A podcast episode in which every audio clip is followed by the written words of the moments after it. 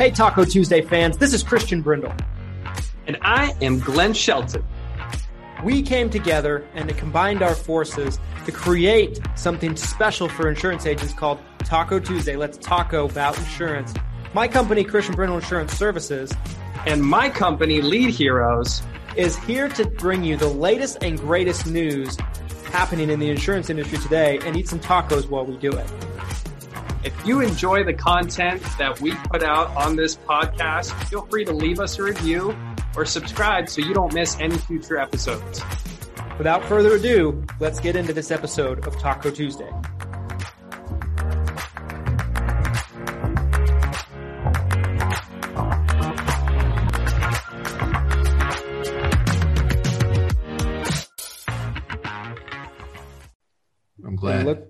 Looks like we are live. Right. Ron, I would love to know a little more about like if you wanted to take a few minutes and kind of introduce yourself. I mean, I'd love to hear a little bit more about your background, and I'm sure our viewers and listeners would too. Yeah, sure. So uh, I've been in the insurance and financial services for, I guess, about 13 years now. Um, but you know, this is my second career. Before that, I've been a police officer for about 23. And I just finally completely retired from that this past December. So, um, about 12, 13 years ago, I was working full time as a police officer. I was at the uh, academy training. I was the academy commander when I left, and pretty, you know, pretty high stress job at the academy, believe it or not. And uh, decided I, I believe wanted, it actually. Yeah, yeah. wanted to, you know, get married and start a family and not have to wear a bulletproof vest to work every day. So yeah, I got out of that, and I kind of just sat around for a couple months. wasn't real sure what I wanted to do, and uh, some recruiter, I don't know how he found me, just called me out of the blue, probably just a just a cold call because that's what they do. Called me from Bankers Life and Casualty, and, and uh, good old bankers. Yeah. yeah, the rest is history. Here I am. Crazy. That's awesome. So I went. Uh, I was with them for not very long, about six months, um, long enough to to get their training, which is really really good, uh, and figure out that there was something called a captive agent and something called an independent agent. And uh, if I was going to be on my own as far as generating business and prospecting, and I might as well, you know, be independent and make more money doing it. So I would I would love to ask. So you, what licenses do you possess? I guess that would be the easiest question Yeah. to ask. I just have a, a standard, you know, health and life insurance license, and uh, I have a Series 65 securities registration. And how? So with the Series 65, how difficult is that? I know, just from again, kind of previous conversations and talking with agents, this will come up quite a bit. And I've talked to a few agents about it. Um, I bet there's a lot of insurance agents who will listen to this or watch this who would love to know what it entails to get the Series 65. And a follow up question, too, to that is how does the 65 uh, vary from the, the 6 and 63? I believe Mhm. is the other license. Yep. Yeah, so I'll answer the the second question first. The Okay. so the Series 65 is is called the Universal Securities Act. Uh, it's not really a license. None of those are licenses. They're, they're Gotcha. registrations. So they don't have the same requirements as a li- as say an insurance license does, where uh, you you pay a fee for the license. You do it every year, every two years it expires, and then you've got continuing education. There's none of that. You you take the test once, you get um, employed or partnered with a firm who completes your registration with either the the SEC or the or FINRA or the state securities board. But beyond that, there's no really ongoing requirements. So it's not a license. But the difference between the different series, ser- say Series 6, Series 7, those are commission based brokers, so stockbrokers, mutual fund brokers. And then the Series 65 is a more or less a fee based advisor. So instead of selling stocks and mutual funds and bonds and uh, futures contracts, instead of selling those on commission, I'm providing advisory services in exchange for a fee. Gotcha. Okay, so okay. I don't get paid a commission by any any financial institution. I'm paid a fee by the client. And that's the simplest way to, to explain it. And so the series six and seven, the old style brokers are kind of going out of style. And the reason they're going out of style is because people like me are able to sell against them really effectively, saying whose best interest is at heart here.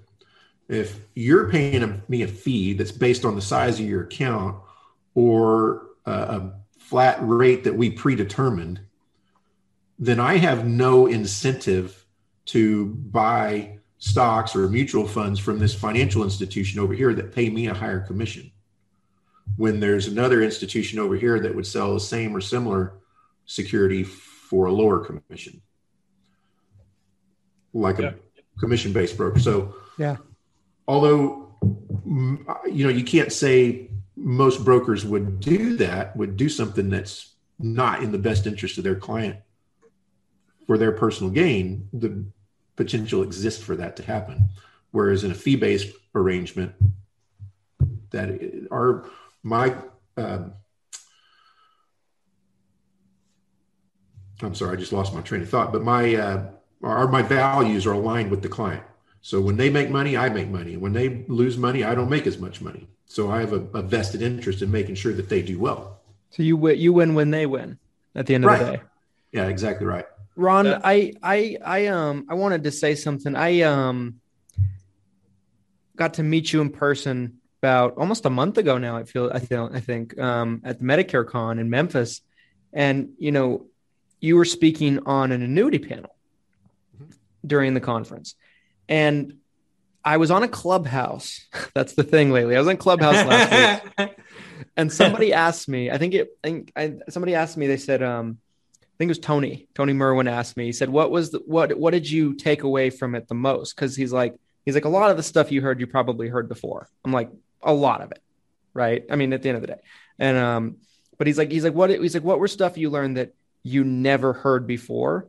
And I specifically pointed to the annuity panel that you were on. Like you guys did such an amazing job, but you in particular, like I felt like you were really speaking to me in the audience. Like I'm sure, you know, a lot of people felt like that, but like you made a statement and and it really struck home with me. Um, you're like, do you want to be just a Medicare supplement salesman? Or do you want to be a full-on retirement specialist? And I'm paraphrasing a little bit that, but but that was kind of the the the consensus of it. And I feel like when I think about you, I think about somebody that really capitalizes um, in being able to service the client in a multitude of different ways um, to kind of make sure that you're you're you're protecting all the different risk that you can. Um, what what was was there any particular? Um, I, I, guess the question I'm trying to say is: was there any particular um, person you talked to or anybody like that that kind of showed you that that was possible that because because there's so many agents that specialize in one thing and you do such a great job at you know being a true retirement expert. It really spoke to me. Yeah that kind of came from bankers life. That's kind of their whole platform is you know you get the the kind of a holistic approach. They don't really talk about it that way. Uh, their training is very basic so you use medicare to get in the door. Then this i'm kind of quoting from their book almost yeah. Uh, you use Medicare to get in the door, then you try to sell them long term care and annuities. Um, but when I left there, I was still just trying to sell Medicare, and I didn't sell uh, any long term care or annuities while I was there. I was only, I was probably only there six or eight months. But as I kind of started to evolve and mature in my Medicare practice, I knew that there was these other gaps that I had the capability to help people I just needed the knowledge and, and the ability to and the tools to go out and, and do it. So I just kind of took what they they laid the foundation for me, and I just kind of built on it and and took it into a, a kind of a package deal. So um, you know, and that's part of my presentation is that I'm not just a Medicare supplement salesman. I'm your financial planner, financial advisor, holistic retirement planner and we take all these four pillars of retirement and integrate them into one master plan. I love that. Yeah. it reminds me a lot too. You mentioned bankers. It also sounds to me a lot like the Mutual of Omaha captive captive agents of yesteryear, since they are essentially dying with the velociraptors. An extinction event has has been occurring, and I'm curious, Ron, what your thoughts are. As it, it seems like these captive, you know, and I could totally be wrong, but from my vantage point, it seems like captive agents are really dying. I mean, Mutual of Omaha. I remember at one point I was talking to someone up in fairly high up in the company, and they basically said that their ROI was insanely high com- captive compared to broker. So they were really focusing on on the brokers, and, and they re- they really stopped building out the captive side. That, that's what I heard last. Yep. So I'm curious to know what your thoughts are on this type of sales model as these captive agents seem to kind of be going away. Do you think this is something the broker side is going to lose? Is this kind of a, a, dying philosophy. I'm a huge fan of it, by the way. I think what you're doing is genius, and I know other agents who approach it the same way. And I think you're you're helping people more. Um, you're building a better relationship with your clients, and at the end of the day, you're going to earn more money too. So, I mean, really, I think everyone wins when you approach it the way that you do. Yeah, I think I think you're right. I think it it it has to go away, just because there's so many Christian Brindles and, and Glenn Sheltons and Justin Brocks out there that are showing people the you know the independent world in such a, um, a more open and transparent way. Um, even they, they can't even compete with LOA shops that are independent, you know, and have multi right. carriers and multi lines. Right. And to it's funny, I was talking to an, another uh, former banker's agent that was with him for quite a few years and you know his, he told me it was I was very comfortable there. It was it was nice. It's a good company, and it's all true. The problem was you you only have one product to sell. Yeah. And you know if you're uh, as some of these new regulations come out, especially when you're talking about annuities and and working working with people's money, um, in the, even in the insurance world, take out the securities license. We're moving more and more towards a fiduciary standard you know, where I'm duty bound by law to make recommendations that are in the best interest of my client, regardless of what's best for me. And if you just have one brand and one product line in your portfolio, that is not always going to be the product line that's in the best interest of your client. What are you going to do about it? Are you going to tell them the truth and walk away? Or are you going to push them to buy what you have? And so, uh, although these are good companies, Mutual of Omaha is a great company. Banker Bankers Life is a really good company, but you just they just can't compete with with an independent model. I feel like I feel like any time. I mean, there's there's nothing in anything in life that's a one size fits all, right? There's like there's there's like it's such a um foreign concept that like one thing is going to fit the needs of every single person. It just doesn't work like that. So, I mean, I've I've always wondered. I mean, I feel like for us internally for our sales in the office, I feel like captive agents have become far less of a comp- competitive threat to us than they used to be. Not that they were ever really a threat, but like we just don't seem to bump into them as much with different yeah. carriers, and it just seems to get less and less. And I've always wondered how they really succeeded. you know, well, tell you, that's the, the only reason I left is I just couldn't compete on price. You know, yeah. I'm going around trying to sell a Plan J back in those days that cost almost twice as much as Mutual of Omaha. You know, yeah. a, a big part of our pitch is, hey guys, it's apples to apples. You know, Plan J is a Plan J. There's no difference. So why would you buy it from me when it costs twice as much? Did when you were at Bankers, did you get one of those really cool like binders where they where they were like I had a I had a family member who was at Bankers and I remember he was showing me he got these he got like multiple binders. I don't know if it was like they were doing like a binder like per product line, but it was like a presentation binder. So you could just like go through the binder and like flip page by mm-hmm. page. And I just remember looking at that thing. I'm like, that is archaic. Like if you if you have to show up with a binder and just like it's like a PowerPoint, it's like a manual PowerPoint presentation. yep. Yeah, I remember I I did, but I didn't get they weren't like pretty presentations back then, but I, I kind of made up my own binder out of out of that stuff. Yeah. I think I used PowerPoint to make the slides and then print them out. yeah. Um, one one question I have for you, Ron. At what point in the present, let's say it's a Medicare um, client or a Medicare transaction, at what point are you talking about the retirement piece of it? Is that something that's happening during the initial transaction, or are you waiting until down the road and it's more of a follow up discussion? No, it has to happen right up front. So, uh, although it can be done, I've never been really good at going back after the fact and, and getting that business. We have mm-hmm. to address it right up front. And that's where you kind of set yourself apart as a retirement planner, and not a med sup salesman. Right. So we're if we're going when we're getting ready to do a fact finder, I'm sitting down with them for the first time. Although they've probably already met me before at a seminar, um, because that's the way I market. That doesn't have to be though. I did it at Bankers Life. We literally cold call. There were no leads. It was just a list of right. turning 65s. And so you sit down in front of them. You say, "Okay, folks, here this is what I do. We're here to figure out your Medicare, where to go, what plans, prices, A and B, Medicare Advantage. And the way we do that is um, I've got a whole bunch of questions here to ask you. And these questions deal in some different areas, but what they do is they help me get a big picture view of who you are and what you expect. And then I'm going to make a good suitable recommendation to you based on your specific needs. And I kind of go through with um, it starts with health. That's the most important. That's why we're here today. But along with that goes long term care. You don't want to pay all your life savings out to a nursing home if you don't have to. Life insurance, we want to be able to pay our final expenses and pass along any wealth that you've accumulated in an appropriate manner.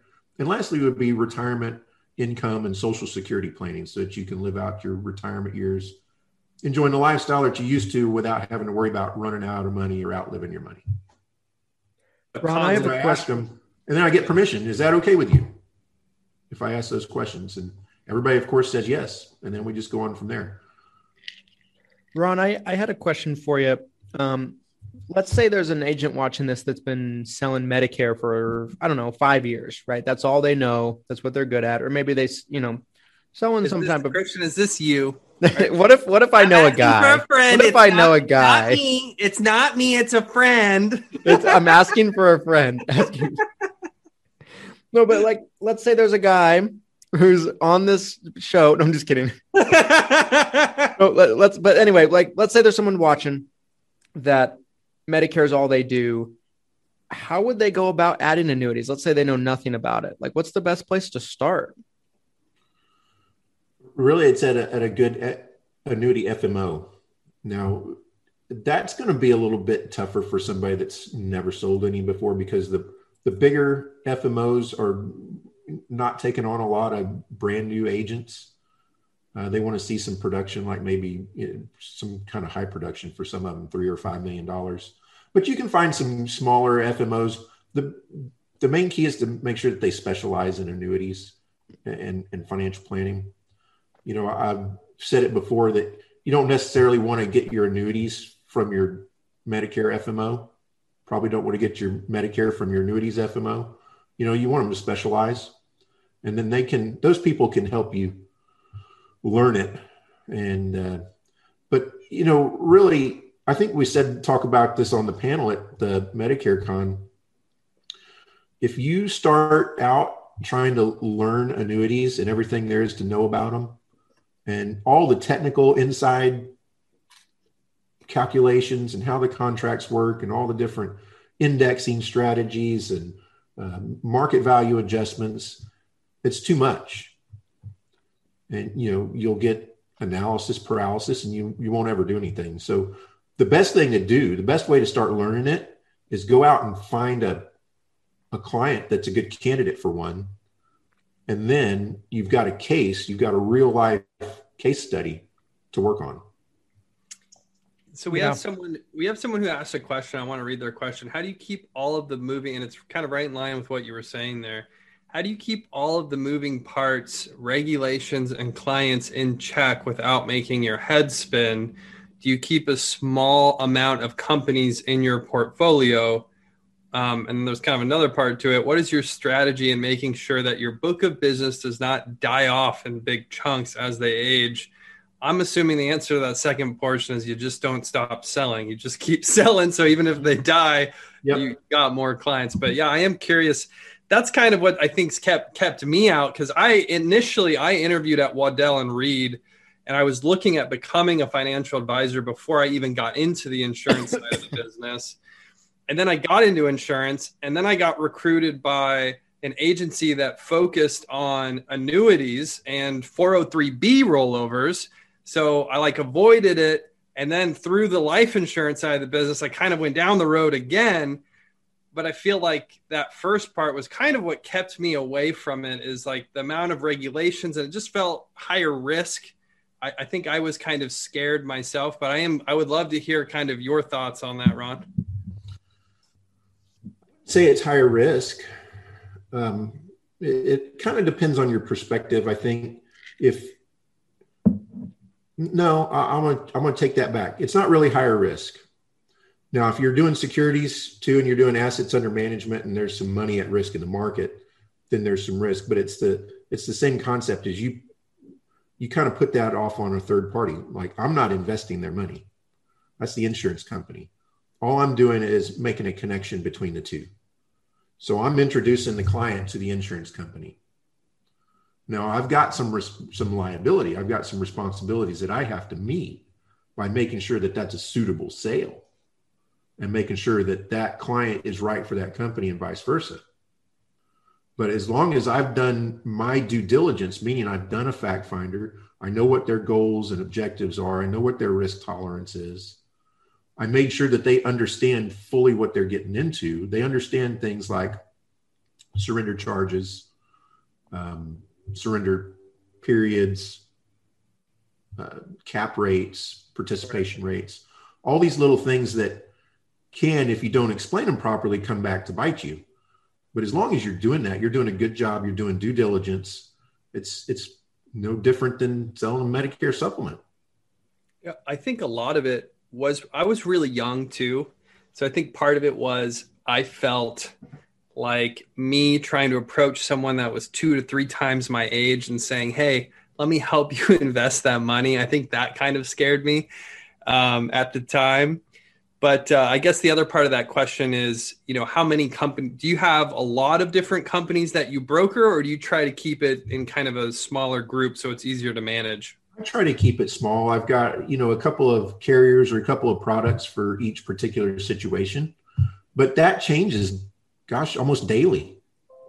You know, a company will change their rates or lower their rates or introduce a new product.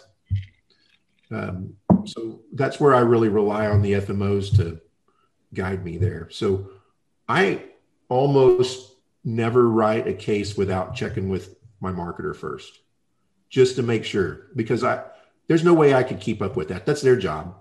To say, hey, um, security benefit lowered their rates yesterday. Well, I'm not going to write an app on them today, so I need to I need to check with them. So you've got to really lean on those people. It's not like Medicare supplements. I mean, nothing changes with Medicare, right? So the, the, we're not calling our marketers every day.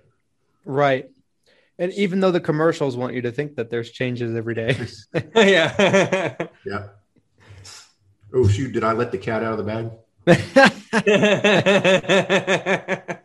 I think that's a great point though. I mean, because like with MedSup, there's such little volatility in terms of like changes across the market sphere. But like with annuities, if it's if it's something to where, you know, you could wake up today and it could be a certain way and then wake up tomorrow is going to be completely different um, i can see where having that marketer you know in your corner is going to be invaluable yep. You know and they might see something that you don't like uh, you know if we're doing a, a, say an asset transfer play instead of just a strictly an income play like you know the person's a little bit older they don't need this money they want to leave it onto their kids so that would be a different product um, that would work better for them when they die as far as transferring those assets in more advantageous manner. Or if it's a, an income play then we don't want to use a an asset transfer design product. We want to use an income product. But it's you just need a couple that you're aware of, and then always run it through somebody just to make sure that it's still a good choice. Is it does it ever come to the like it sounds so i i know some agents who kind of will approach this almost as estate planning is that kind of close to where this retirement planning can go as well where you're that's looking one use everything yep. yeah that's one use so that it's not only do you want to keep your money and make sure you don't run out but if you've got some left or you've got some that you want to pass on right. we need to make sure that that's done properly Makes sense. Makes yeah. sense. I mean, whatever their needs are, right? Yeah. Yeah. Whatever. They, so that's part of the part of the questions on the fact finder is what do you need this money for? You know, and that's anytime an agent asks me, you know, what what annuity is best, you know, the, I come back immediately with what what's the purpose of the money? Right. Is it yeah. to live on or to pass on? That's the first question because if they need the money, we don't want to tie it up in a 14 year annuity, right? Right. But if they don't need it, they want to pass it on to their kids or their church or whoever they're leaving it to, then we've got more options. Makes sense. Makes sense. We get we got a couple other questions on here. I wanted to come and read off. Um, so Mike Mike Gillum posted a comment that I I think is really true.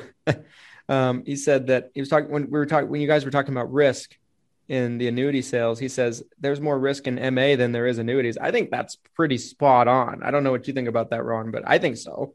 Well, considering you can't lose any money to the market in annuities, but you can lose seventy five hundred bucks yeah. at the oncology center. Yeah, you know, with a Medicare Advantage plan, sure. Yeah. yeah. You know, and I hear a lot of, uh, not a lot, but I've heard some of the bigger financial advisors, the big national guys that are on the radio, advising people to get Medicare Advantage plans. And, um, you know, it's just a gamble either way. Right. You know, one way you're gambling that you're not going to get sick, and the other way you're gambling that you are. So, you know, it's, it, it's, it all, everything that we do goes down to risk. That's what insurance is. It's a transfer of risk.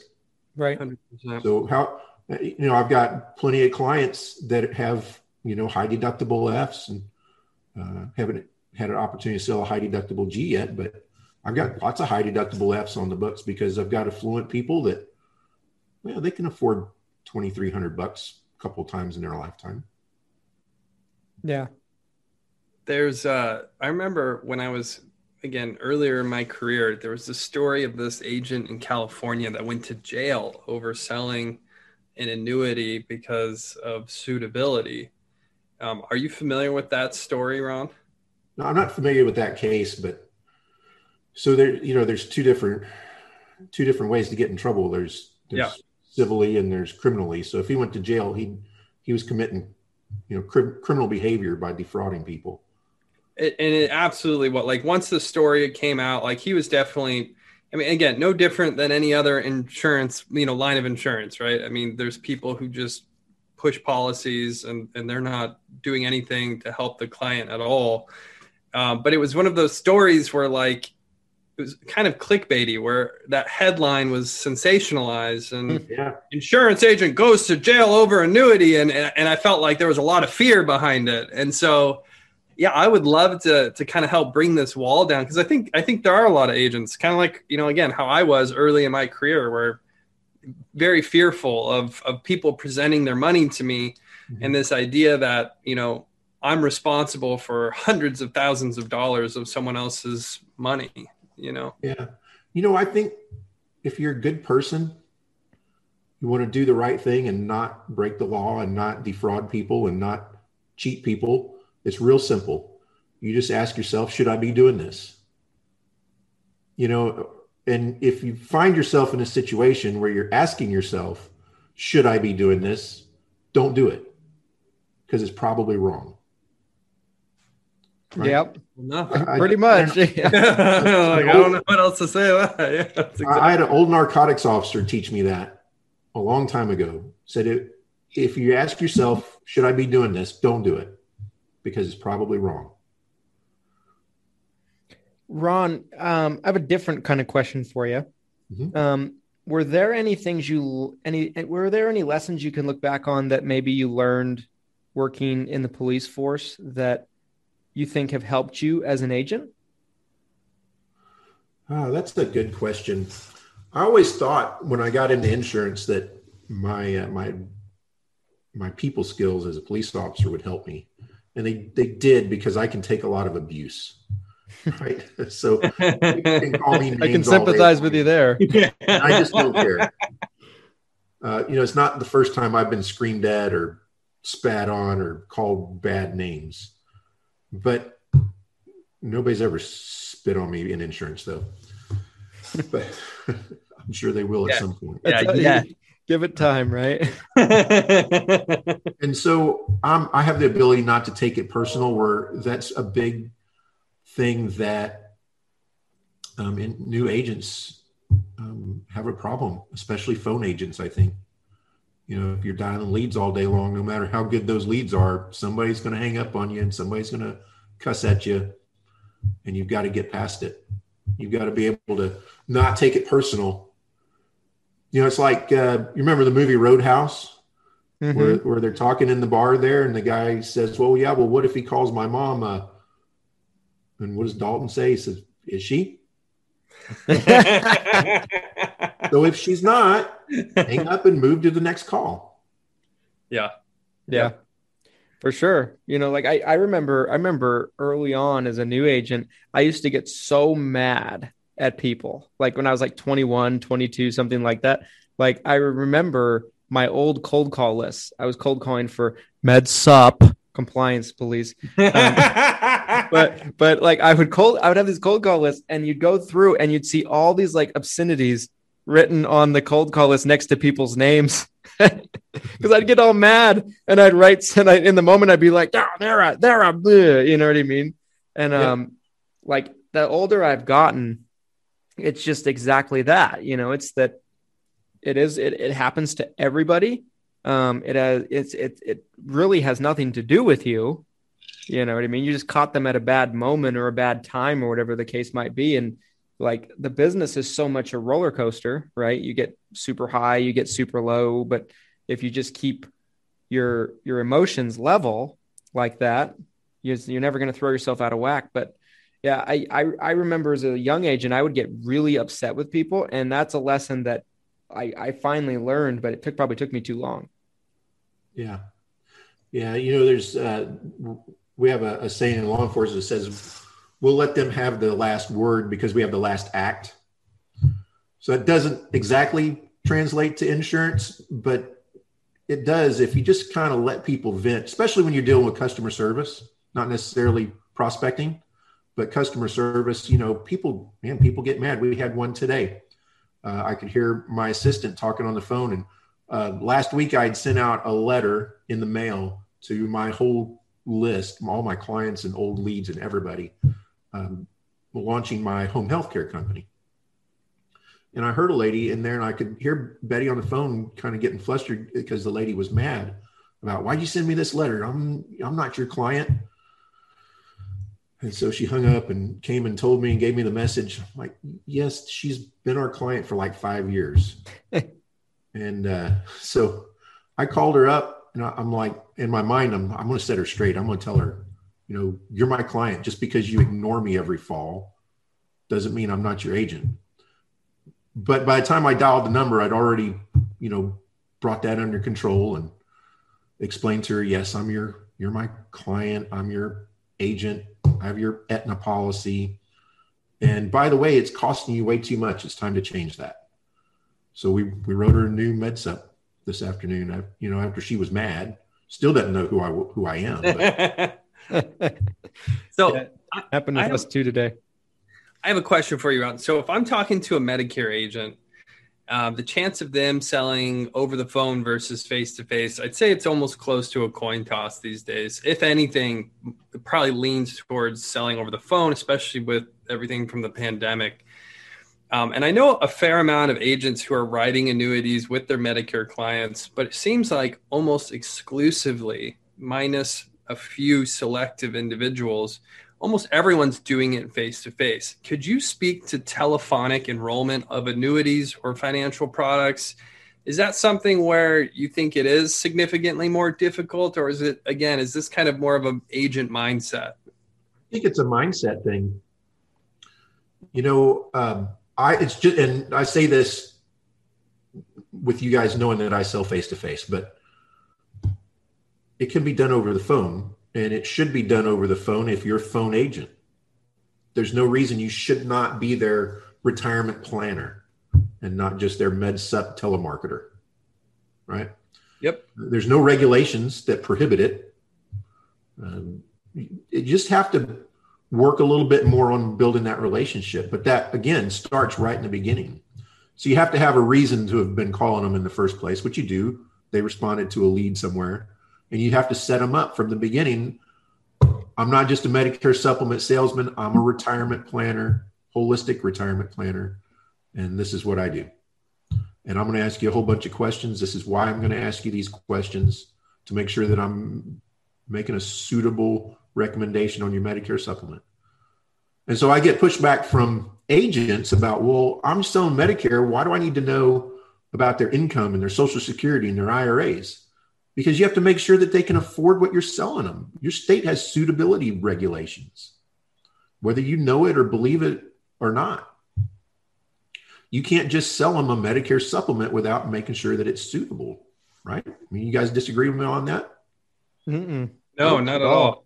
Right. So that's where most Medicare agents, especially phone agents, I think fall short is they're so transactional that it their due diligence consists of what's your gender and what's your zip code. Yeah. Do you Yeah. smoke? Yeah. And especially during Very AEP, true. that's what it is. Yeah.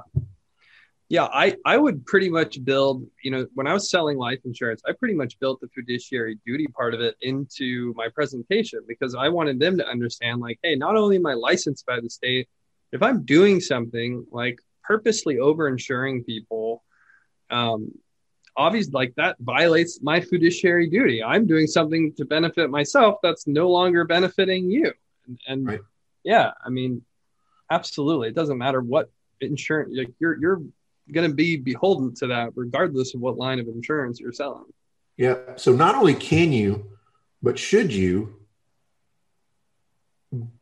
But these agents that tell me, oh, you can't sell annuities over the phone because people don't trust you. That's not true either.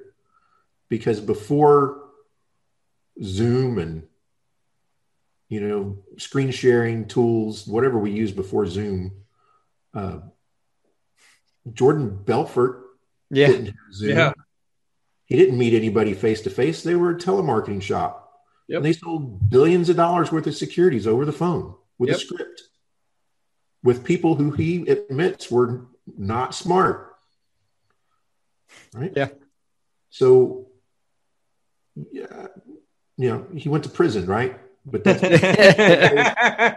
That's he used his very very good selling system to, to go just a little bit too far and, and entice people to buy things they shouldn't have been buying but that has nothing to do with his sales skills he's probably too good I think that comes back to what you were saying earlier, though, right? Like you you ask yourself, should I be doing this right now, or is this the best thing for that person? It doesn't necessarily mean that like the sales system was flawed. It's more so the intention of it. Right? That's the integrity of the person. If if you're a good person you're going to do good things. If you're a bad person you're going to do bad things right?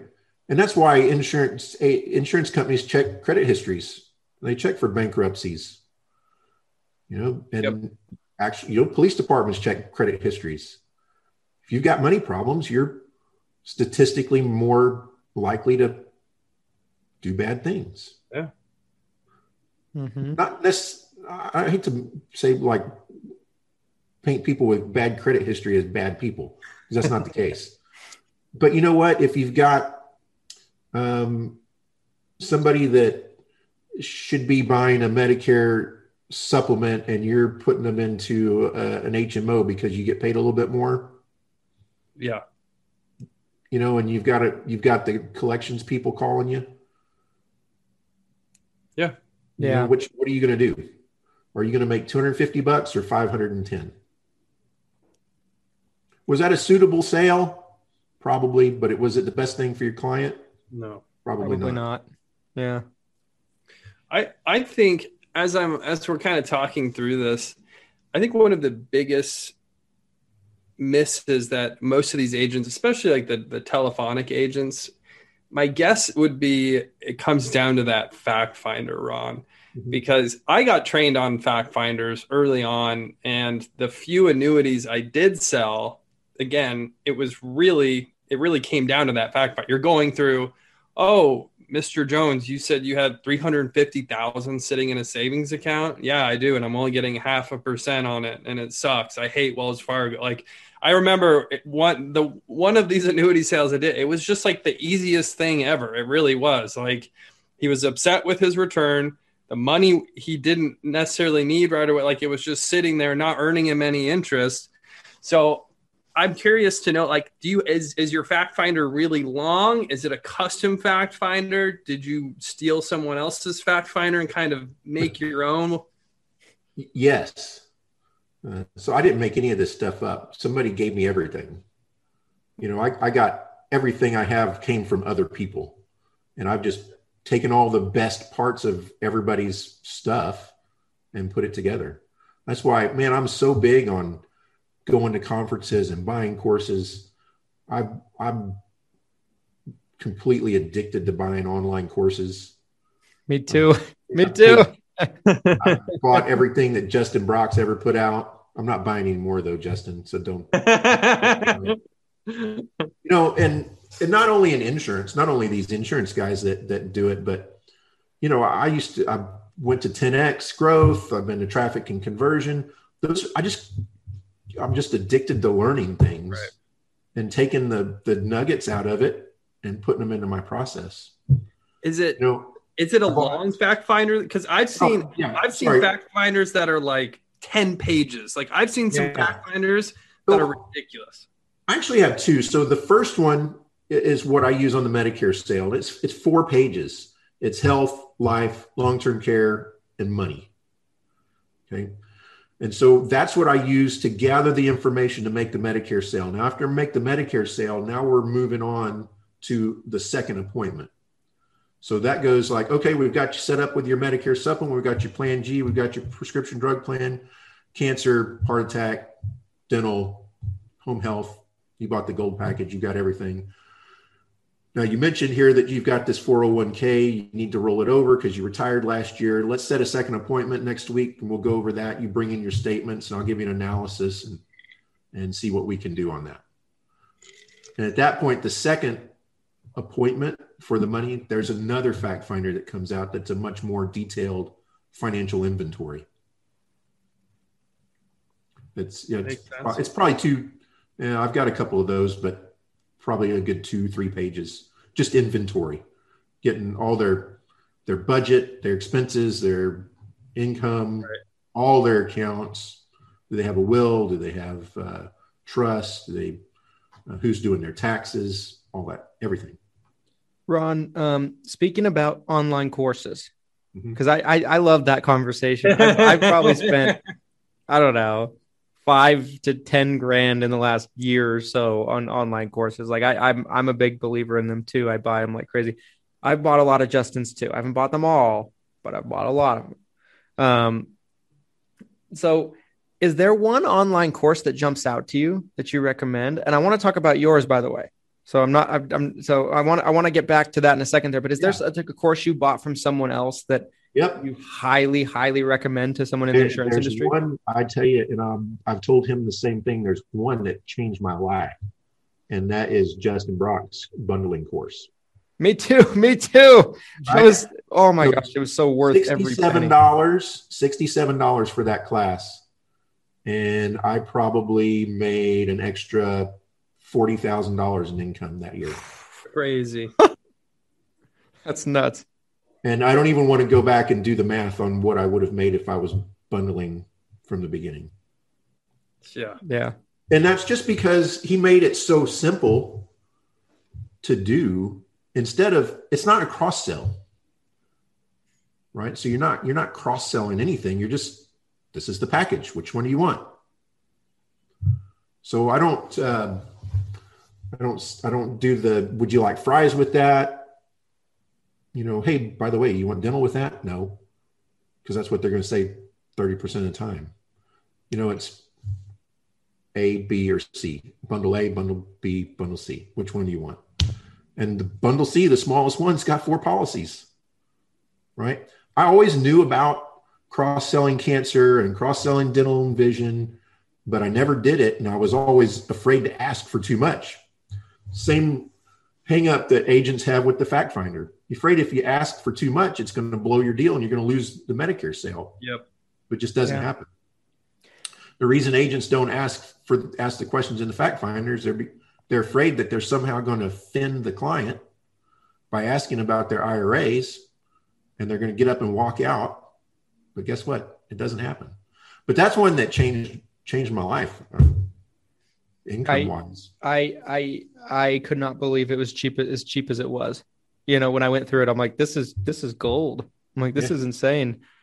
Um, Ron, I, I want to talk to you about your course though, because Mm-hmm. you have a course that teaches people how to cross sell annuities, right? Um, talk about it. Like, what what can people expect to learn from that course, and and where can people find it? Yeah, that's what I was going to say. Where can people find it? Yeah, so um, it's a live course, so I don't just have it out there for purchase all the time. Okay.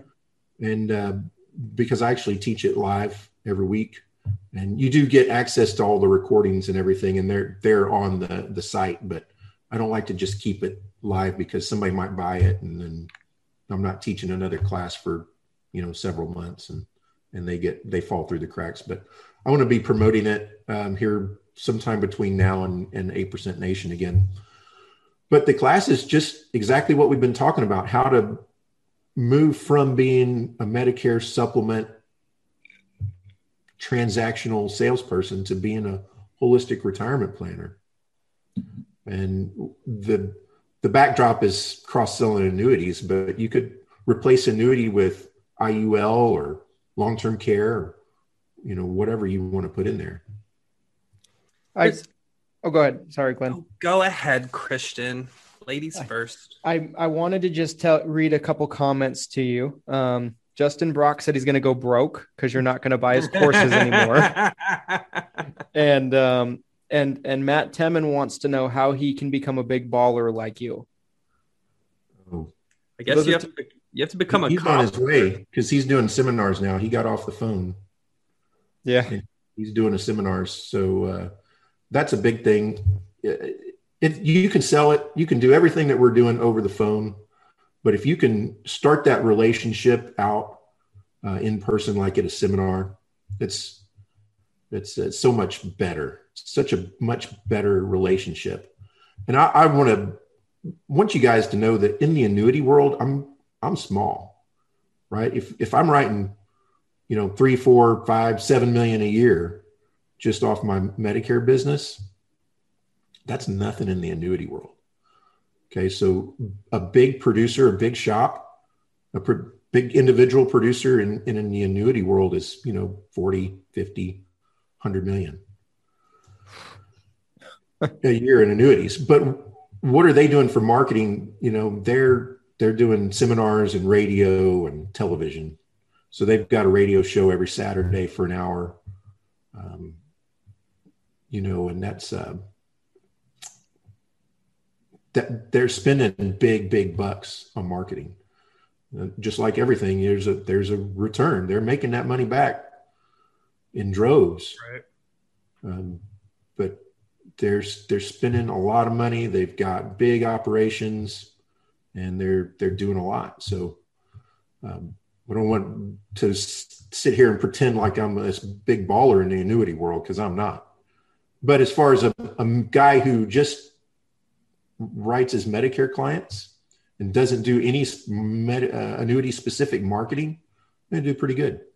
and that's and, and that alone puts you in a category of probably less than 5% i would say of, of medicare agents who are actively pursuing financial products with their clients Um, it seems pretty rare. I talk to agents all the time about this because I, I think it makes all the sense in the world to approach it like you do. Um, but it seems like most agents don't do it. And I think it is, I think a lot of them are fearful that they're going to lose that Medicare sale. Um, the question I had for you though, Ron, so on the life insurance side of the business, I came across this objection on a relatively regular basis where whether I'm sitting down with someone or I was talking to them on the phone, you know, uh, oh, I'm going to need to talk to my financial advisor. So I'm curious how many times maybe that's come up. Maybe on you're on that second appointment. Is there ever a barrier there where there's someone else that is not? I don't even know if competitive is the right word, but there's another another person that's kind of in the mix. Almost always. Yeah. So the, the reason that that comes up is that you haven't driven a big enough wedge between them right? So i've got to be able to destroy whatever that other aid, that other advisor is doing. So right. i've got to have the tools to say okay and it's it's a little bit more difficult if you're insurance only and you don't have a securities license but you know make no mistake about it you can do it. You've got to say okay first of all in the fact finder i'm finding out what are they worried about are they worried about safety? Do they want to protect their principal? Do they want to avoid probate? Do they want income they can't outlive? Okay, these are the four things, Mr. Smith, that you told me you want. This basket of mutual funds you have over here doesn't do any of that for you. Okay. Yep. And by the way, that that's all in equities and it's 100% at risk. Are you okay with that? Yep. So you've got to drive that wedge in between them and their other advisor and the other products that they have. The only way you can do that is by asking those questions to find out what their pain points are. Now, in the event that I haven't done that and I give them my pitch and I haven't done a good enough job of, of wedging, then I'll usually say something like, Well, what do you think your other advisor is going to say? When you go and tell them Ron Ray said buy an annuity? What do you think they're going to tell you? They're going to they're going to say don't do it. Annuities are a scam. Ron's a jerk. yeah, they're going to say uh, they're going to they're going to try they're going to try to talk them out of it. So, have you have you watched Dave Ramsey? Do you really want to buy an annuity? Because good old Dave. Yeah. so then I'll, I'll just kind of go back and circle back, just like straight line persuasion, circle back and find out, okay, what's concerning them? Because the only reason they're saying that is because they don't believe me yet. So I've got to go back and backtrack and figure out where did we get off the line? What concern have I not yet addressed? A good way that, that I do to do that is just, okay, what are your concerns? When anybody tells me I have to go home and think about it, say, okay, what are your concerns? What's what's what's concerning you about this? And they'll usually tell me. Because if they say, oh, nothing, we'll say, okay, well, let's do it. What do you have to think about? Yeah. Something's something's concerning them. They don't trust me yet. They don't believe me yet. There's something wrong. So I have to ask them before they leave. Because if they leave and call their advisor, I'm dead because he is going to tell them, don't do it. That's a stupid thing to do. Don't do it. Which is another good reason to get a, a Series 65 because you can get that person out of the way completely. Because with insurance only, you can only get part of the money, right? You can't always put, you can't ever put all their money into an annuity. So you have to leave a portion of their money with their old advisor, who for the next 10 years is going to be telling them what a stupid mistake they made. And so since I've got the Series 65, I've not had a free look, a chargeback, anything, because I get all the money. It makes transfers easier. It's great. And I collect fees on that service as well. More recurring income, just like the med subs. Yeah, that was going to be another question I had that you just answered was kind of how to how to leverage that. That's perfect. That makes all the sense in the world, and you're absolutely yeah. right. Anytime that objection came up, where oh, before I buy this, I need to talk to my financial advisor. I never heard back. You, I never heard back from any any of those clients. you never will. I love it when I see like uh, um, American funds you know, because those are all always A class shares, front end loaded, you know, four or five percent front end loads. So I can just you can eh, you got to be careful if you have an insurance license, but you can just pull it up on on Google Finance or you, Yahoo Finance and just pull up a fund and show them. Say here, I'm gonna you can you can Google it and see what the loads are on that fund. So Mike had a question. He said, if I get my 65, is there anything hindering me from doing business the way you know I currently do? Um, which I'm assuming is, you know, again, he's doing everything telephonically. Cold calling and Yeah. Nope, nothing at all. Yeah. There you go, Mike. there Get you it, go. Right, Get it. What are you waiting for? Guys, don't take my word for it, as I've told you many times. Maybe, maybe you'll believe Christian and Glenn.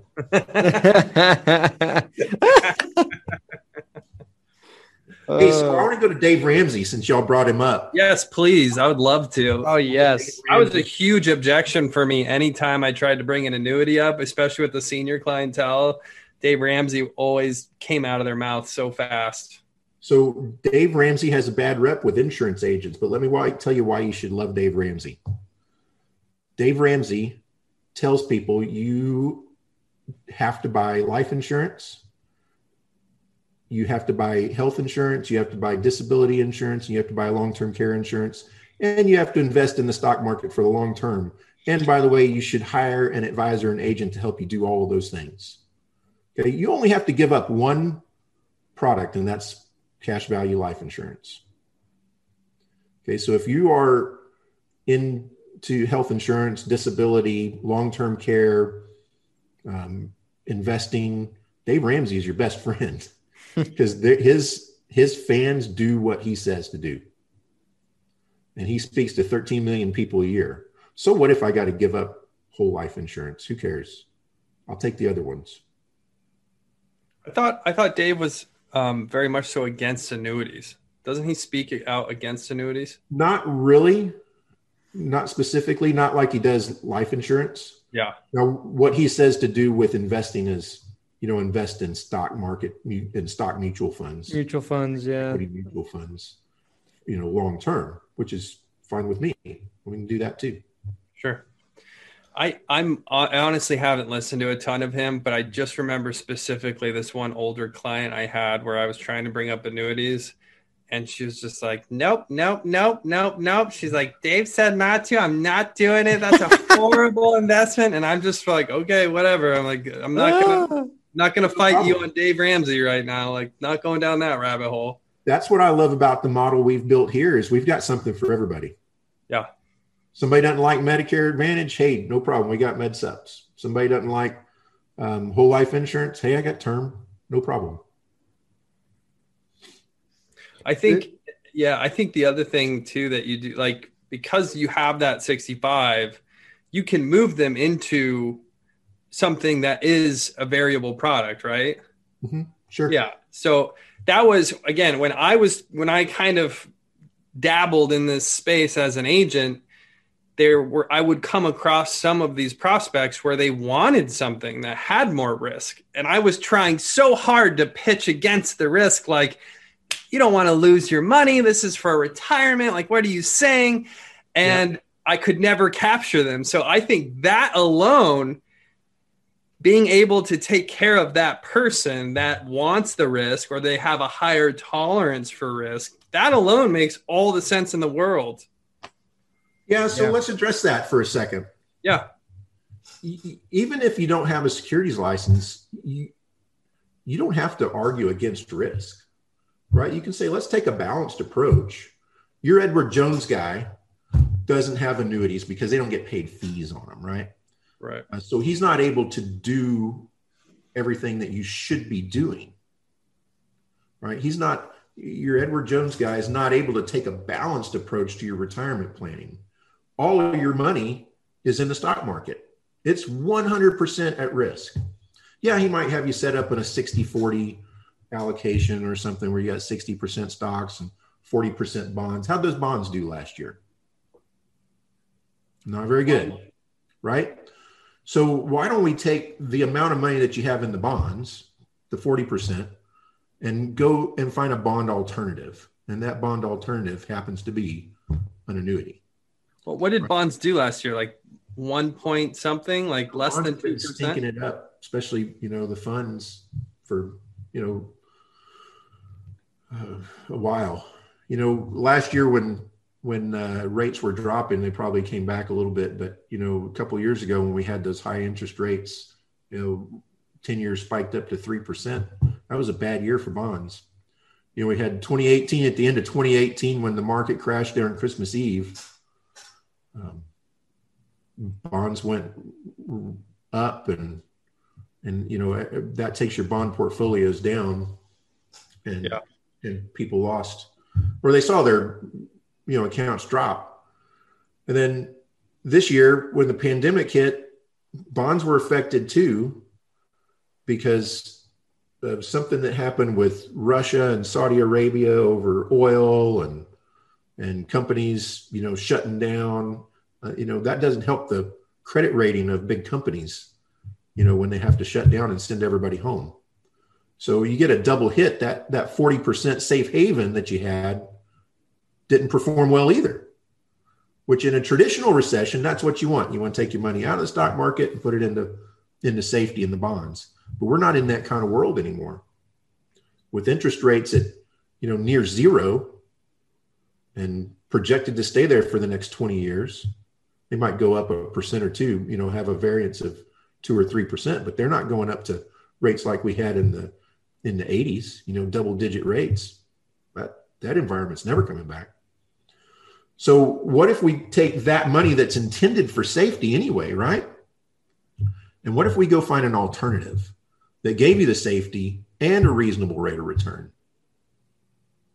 and so we're, we're keeping that balanced approach right a balanced portfolio of 60 40 yeah let, let edward jones keep the stocks but let me let me do the safe side Yeah. Ron, take I my money. it. I like I'm it. Ready, I'm ready to invest in Ron. i'll take all that Robinhood money you made this year You did That's you right. take did you take Visa or Mastercard? That's awesome. How do, Yeah, how do so- I transfer all my Look at that. Robinhood money out?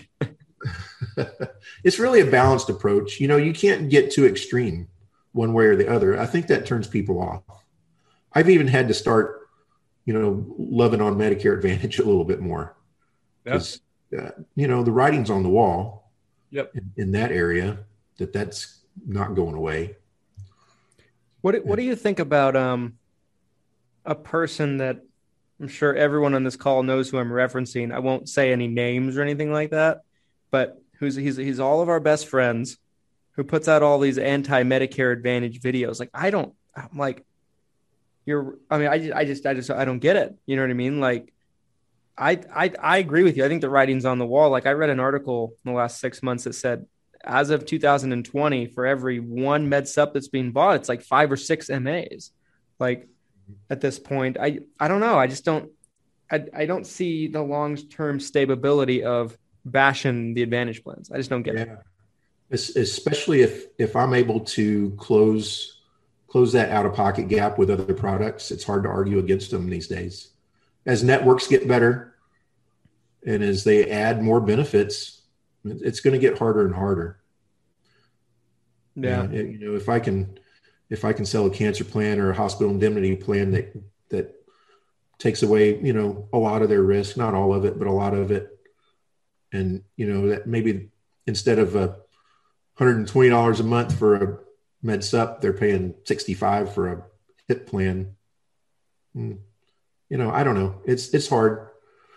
It, luckily we're in a not not it's not really a rural area. It's 100,000 people now but our networks still aren't quite as strong as they are in the city. So we do still have some network problems that people know about and you know out of our two hospital systems we'll lose one from one network from time to time. And that always makes the paper hey this hospital over here they they dropped humana. So people know about that stuff and it helps. It helps the argument. Yeah. but um, and the give back plans you know they help because they they free up money to buy other things. I think if the government doesn't do something to mess it up which they might You know, the, the Obama administration wanted to get away from it. The Obama administration was trying to get away from Medicare Advantage. The Trump administration was getting back to it, you know, wanting to privatize it. And we'll see. We'll see where it goes. I, I think the extreme, the extremists are in charge, and I don't know what they're going to do. I'm not sure they know what they're going to do either, but um, it'll play out here in the next three years, won't it? Yeah, time time will tell. I think we're I think we're going to see. You know, Chris and I actually spent. I think we pretty much spent a whole episode talking about what happens if they were to lower the Medicare age to 60. Yeah. Or you know, I've heard three.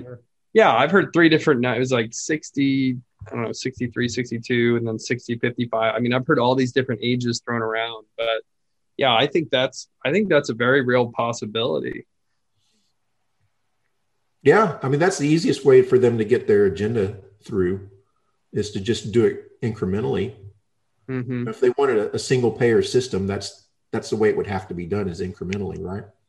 It's like minimum wage. You can't raise the minimum wage to fifteen dollars at one time. It would right. be incrementally over, you know, ten years. Yep. Because it would kill the economy. Not that they're opposed to doing that, as we witnessed last year. Yeah. But and I don't. I didn't mean to go political, but I mean, that's something that's on everybody's mind, isn't it? Oh, you know what's going to happen. I mean, Med- Medicare is it it is political. I mean, so, it's like I I've I've put out a couple everything Medicare podcast episodes the last year or so that have kind of gotten a little political. And like, I got an email from a guy the other day that was like, I really wish you'd leave the politics out of it. I I don't. You're not CNN. You're not Fox. I don't I don't come to you for my news. And I'm like, how can I I do that and tell you the whole story? When we're right. dealing with government regulated yeah. insurance. Like what yeah. happens politically impacts what I'm talking about sometimes. Yeah. Yeah, yeah. it has to be discussed. and you know, it's it's hard sometimes to keep your personal feelings from at least showing through a little bit. Like I'm sure you just kind of picked up on which side I lean to.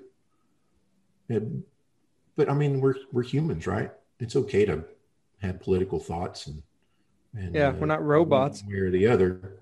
I had a client I, that got mad at me because I called ACA Obamacare. you say that like it's a bad thing. I'm like he calls it Obamacare. Yeah, that's what people say. that's that's what I, I still use that term, but I'm in, in Utah. I don't know. I don't get that. I don't get as much pushback on it. I feel. I don't think there's yeah. a lot of Obama love here. Yeah, yeah. but, but you know, it's we're just going to see. I, I tend not to react to things like that until it's real. Yeah. You know, uh, people ask me all the time, you know, what's going to happen? You know, what's Biden going to do with taxes? And is he going to steal our 401ks? I'm like, I don't know. I'm not going to do anything about it just yet because it's not real. When it's real, then it's real and we'll do something about it. Now, it doesn't mean that that's not a good marketing point right? People are concerned about this, and you should use that to your advantage in in getting in front of people. Hundred percent. So we we had a, a, campaign here in our office uh, last month in February to call people post AEP, even in February, just to check on, make sure, hey, did you get your ID cards? We want to make sure everything was set up. Did it, you know, your social security withdrawal change? And by the way, hey, we've been talking to our clients. Quite a few of them expressed concern about the new administration. What's going to happen with taxes? Is that something that concerns you? If so, why don't you come in and let Ron talk about it? So there's absolutely nothing wrong with using that as a conversation starter. I wouldn't use it as a sales tool. You know, I don't like to use fear as a sales tool, but it doesn't hurt to use a little bit of fear and a little bit of apprehension to to just start a conversation. I totally agree. Ron, I really appreciate you coming on. This has been a really, really interesting topic. And I think this yeah. is something that does not get talked about nearly enough. And I and something like your live class sounds like such a perfect fit for Medicare agents. Um, I think that's awesome. So where if someone wanted to to enroll in your live class, where would they go to do that? Yeah, there's no way to do it right now. Um, so I always take that down, but you can. Um, Should they just keep an eye on your Facebook just, page? Just keep an eye the- on it. I'll be promoting it um, here pretty soon. and doing some some stuff with Cody Askins too, Okay. promoting that class and promoting some other things that I'm doing. So Cool. just keep an eye out. Um, it'll be worth the wait. Yeah. Sounds good. Hey, when, let me know when you're going to. We'll do a video together and you know pump it up a little bit if you want. Okay, I would, yeah, I would be more than yeah anything surrounding that topic. I'd be more than happy to share out. I I just again I think this is such an underserved segment for Medicare agents and, and agents in general. They just don't know what they don't know. So yeah, absolutely, Ron. Yep. So So we'd like to do final thoughts, Christian. I was I was I was actually going in the same place. I was like, uh, final thoughts. Yeah. yeah. So Ron, any um any any any final thoughts, any last thoughts on on on a topic like this to kind of close out the episode? Yeah, I think you know m- most agents won't do this out of fear that they're going to mess it up, or that by asking for more, they're going to get a no. And I just want you to know that that's not the case. It doesn't happen.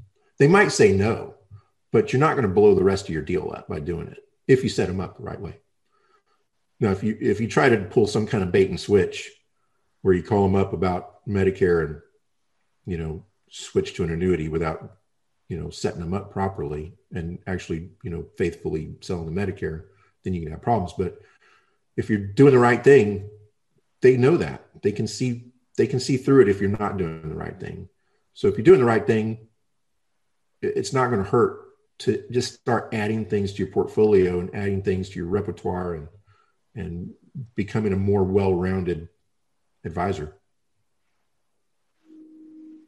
I like that. Um, Yeah. Glenn, final thoughts?